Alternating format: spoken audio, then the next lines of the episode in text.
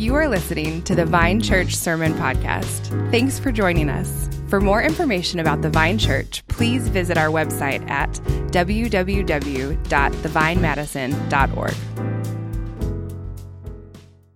If you're new here, we want to say welcome to you. Uh, my name is Zach. I'm one of the pastors here at the Vine, and it's a joy. Uh, I'd love to meet you. People around you would love to meet you. If you're new this morning, we just want to say welcome to you. We have been in a series about the life of David, and it spans the books of 1 Samuel to 2 Samuel. And in light of this morning and baptisms, our time is a little shorter. And so, what I thought we would do this morning is do something a little different, take a little bit of a detour from the storyline that we're trying to follow in David's life through 1st and 2nd Samuel. But today, I'm going to preach through Psalm 57. Psalm 57. And according to our headings in our Bibles, at least my Bible, maybe your Bible has it too. If you don't have a Bible, there's some on the back tables. Feel free to take that if you don't own one. Um, but in my heading in in in uh, Psalm 57, it says that David wrote this when he was on the run from King Saul. And that's exactly where we are in our preaching series. David is on the run from King Saul. And if you're new, let me bring you up to speed. So David was anointed as a young boy the new, the next king of Israel. Saul was currently king, but the God's word came to Samuel, the prophet. In the Old Testament, God spoke through prophets. His word came through prophets.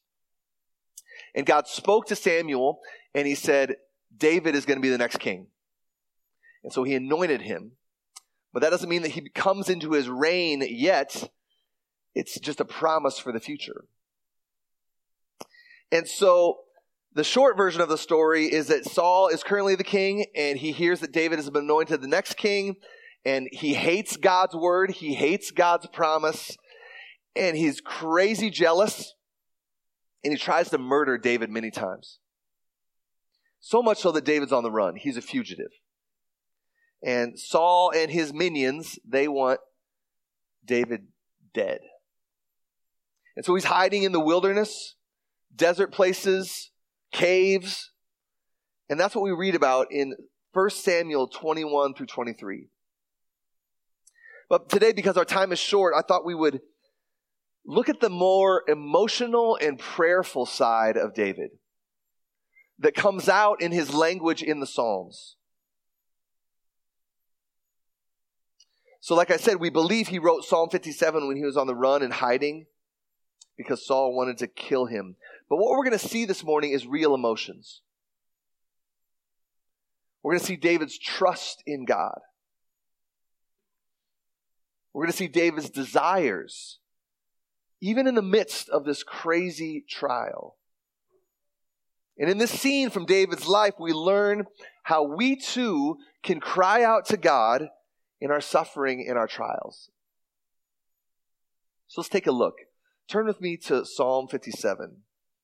If you're new to your Bible, it's probably very close to the center. Psalm 57. I'm just going to read it and then we'll walk through it verse by verse. Be merciful to me, O God, be merciful to me, for in you my soul takes refuge. In the shadow of your wings I will take refuge till the storms of destruction pass by. I cry out to God Most High, to God who fulfills his purpose for me. He will send from heaven and save me. He will put to shame him who tramples on me. God will send out his steadfast love and his faithfulness. My soul is in the midst of lions. I lie down amid fiery beasts the children of man whose teeth are spears and arrows, whose tongues are sharp swords. Be exalted, O God, above the heavens. Let your glory be over all the earth. They set a net for my steps. My soul was bowed down. They dug a pit in my way, but they have fallen into it themselves. My heart is steadfast, O God. My heart is steadfast. I will sing and make melody Awake my glory, awaken, O harp and lyre. I will awaken the dawn. I will give thanks to you, O Lord, among the peoples. I will sing praises to you among the nations. For your steadfast love is great to the heavens, your faithfulness to the clouds. Be exalted, O God, above the heavens. Let your glory be over all the earth. So, how do you pray when you're at this level of distress? When people are trying to kill you, when people want you dead, when there's a price on your head, when they're hunting you down for the sake of your demise. Now, most of us in this room, hopefully, will never have to face that type of scenario. I don't personally know anyone who's had to face that kind of a scenario where someone literally wants to kill you. But I have no doubt that a softer version of that is true in all of our lives. Deep accusations. Some sort of difficulty in life where we feel like we might collapse under the weight of it. How do we pray in times like this? How do we talk to God in times like this? Well, let's take a look. Look at verse 1. Be merciful to me, O God. Be merciful to me, for in you my soul takes refuge. It's so obvious we can miss it. Who is David talking to? Who's the center of his attention? Like if I put myself in David's shoes, I might think that, you know what I'd probably do? Is To try to find Saul, try to talk him off the ledge, try to talk him off his intensity, try to negotiate with him. I would like maybe put Saul as like forefront in my vision.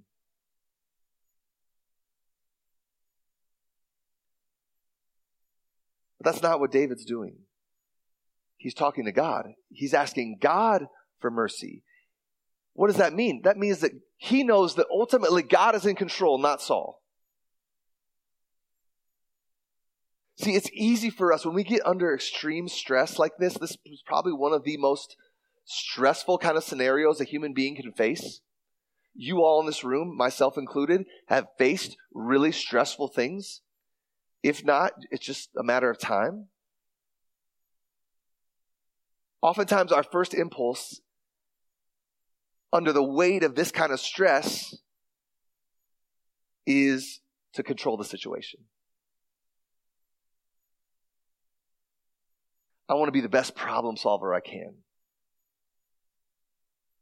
But David shows the first impulse, real simple, easy to miss, goes against our default settings, is I'm just going to go to God.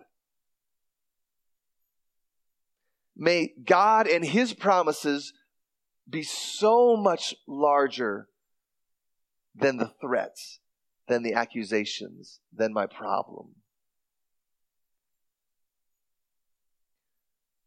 See, David knows that ultimately God is in control. What does the, what does the proverb say? Proverbs 21 verse 1. The king's heart, including Saul's heart, the king's heart is a stream of water in the hand of the Lord. He turns it wherever He will. See, in the midst of this gut wrenching scenario of Saul trying to hunt him down and kill him, he turns his focus to the Lord. Look at what he says, second half of verse 1. Look at it. In the shadow of your wings, I will take refuge till the storms of destruction pass by. This is just a metaphorical language of the presence of God the protection of God. David is thinking, if God were to spread his wings over me like a mother bird to her chicks, I would be safe. He knows that he needs more of God and less of Saul in his vision in this deep time of anguish and struggle. He continues, verse 2. I cry out to God Most High, to God who fulfills his purpose for me. Did you see it again? The same theme? Who's in control? Whose purpose? God's purpose. Who fulfills his purpose for me. See, Saul had a purpose for David's life. That's to snuff it out, right? But David knows that no one can touch him without God's permission. Unless the Lord wills it. If the Lord wills it, it will happen. If not, it won't.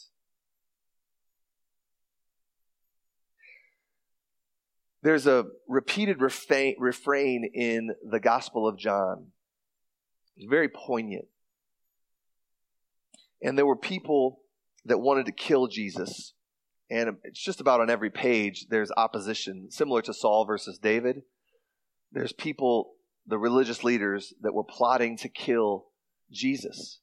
And over and over, John reminds the readers of the book of John that he would always evade them because, quote, it was not yet his time. It says that multiple times in the book of John. They could not capture him, they could not seize him because it was, quote, not yet his time.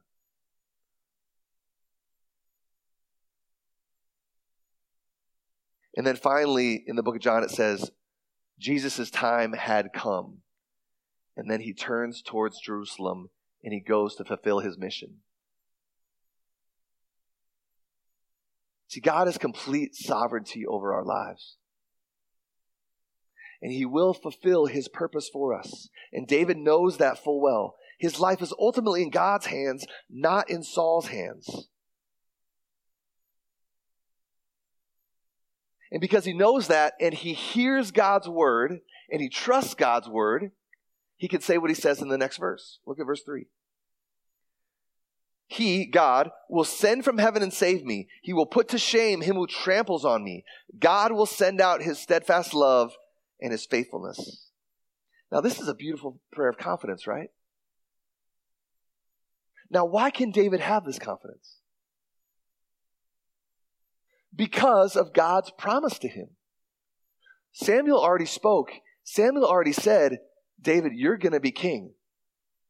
Samuel's like, the prophet, thus saith the Lord, David is going to be king.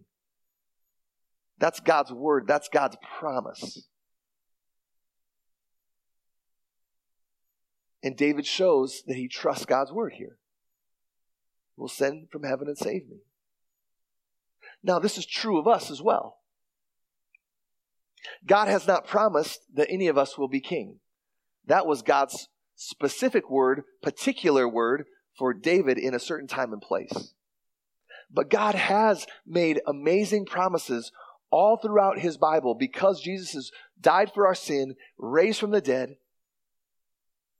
And those promises, like, I will provide for you, like, I am with you, Matthew 28. Like, all authority has been given to me, go and make disciples of all nations, for I'm with you always to the very end. That's a promise. John 10 says that no one can snatch out of Jesus' hand those who are his. That's a promise.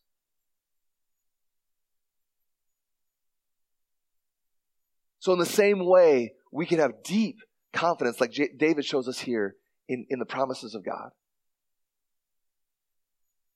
But now David takes a turn. Look at verse 4. My soul is in the midst of lions.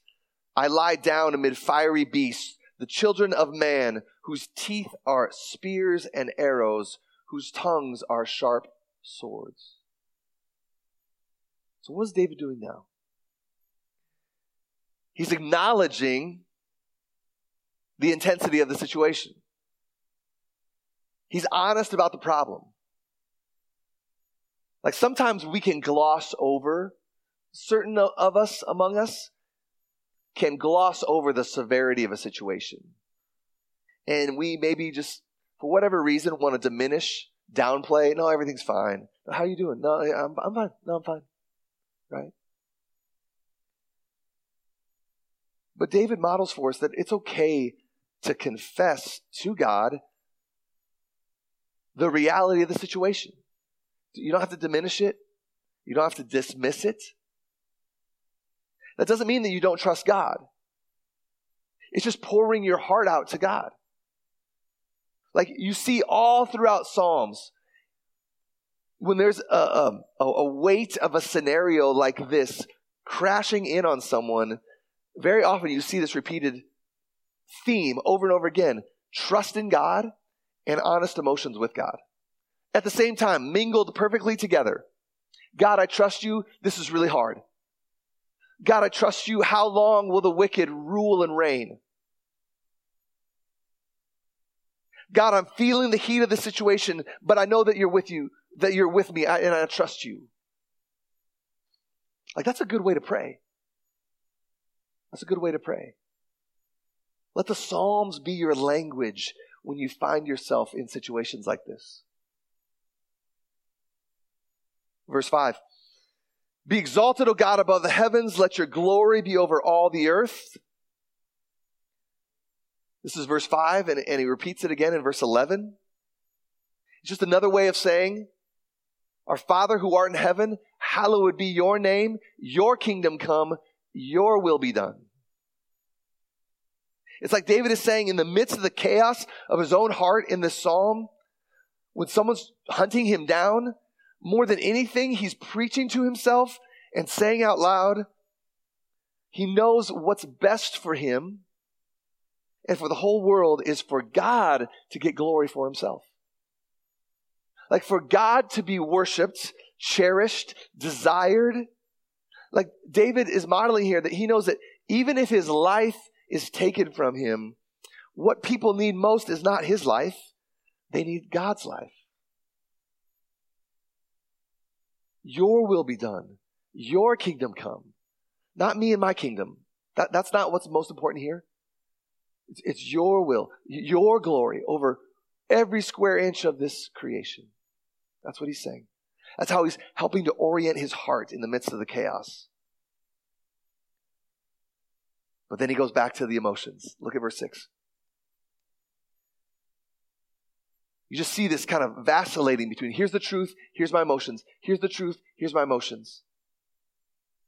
They set a net for my steps. My soul was bowed down. They dug a pit in my way. They have fallen into, into it themselves.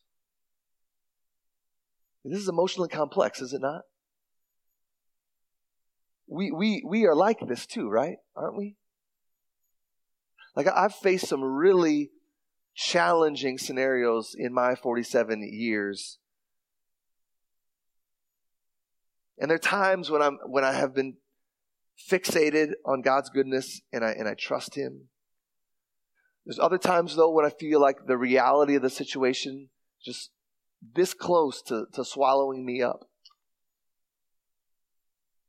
And David, he models this human experience. God, I trust you. Their f- threat feels very real. God, I trust you. Their, their threat feels very real. But ultimately, he, he ends with this God, I trust you. My hope is in you and you alone. Look at verse 7, 8, 9, and 10. My heart is steadfast, O God. My heart is steadfast. Another way to, to visualize that would be like, God, I'm clinging to you.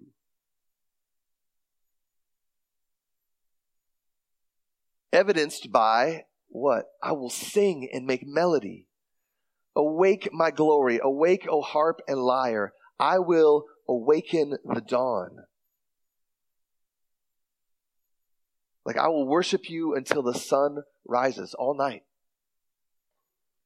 I will give thanks to you, O Lord, among the peoples. This is going to go global. I want my praise for you to be global among the peoples. I will sing praises to you. He says it again among the nations. For your steadfast love is great to the heavens, your faithfulness to the clouds. So, what's David doing in these four verses? He, he's just pouring out praise to God. Just pouring out praise to God. Like in some of my deepest moments of anguish in my life, I found great comfort in just what David's doing here. He's talking about music, he's talking about singing.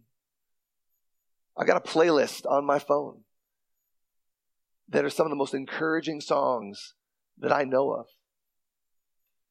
And man, that's been just a refuge for me at times of, emotional trial and struggle, just to have melody and lyrics meet.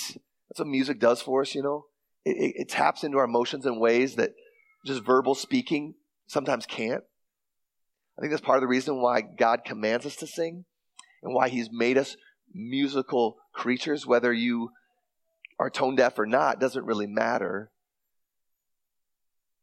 Creation just resounds with music. And we're created that way.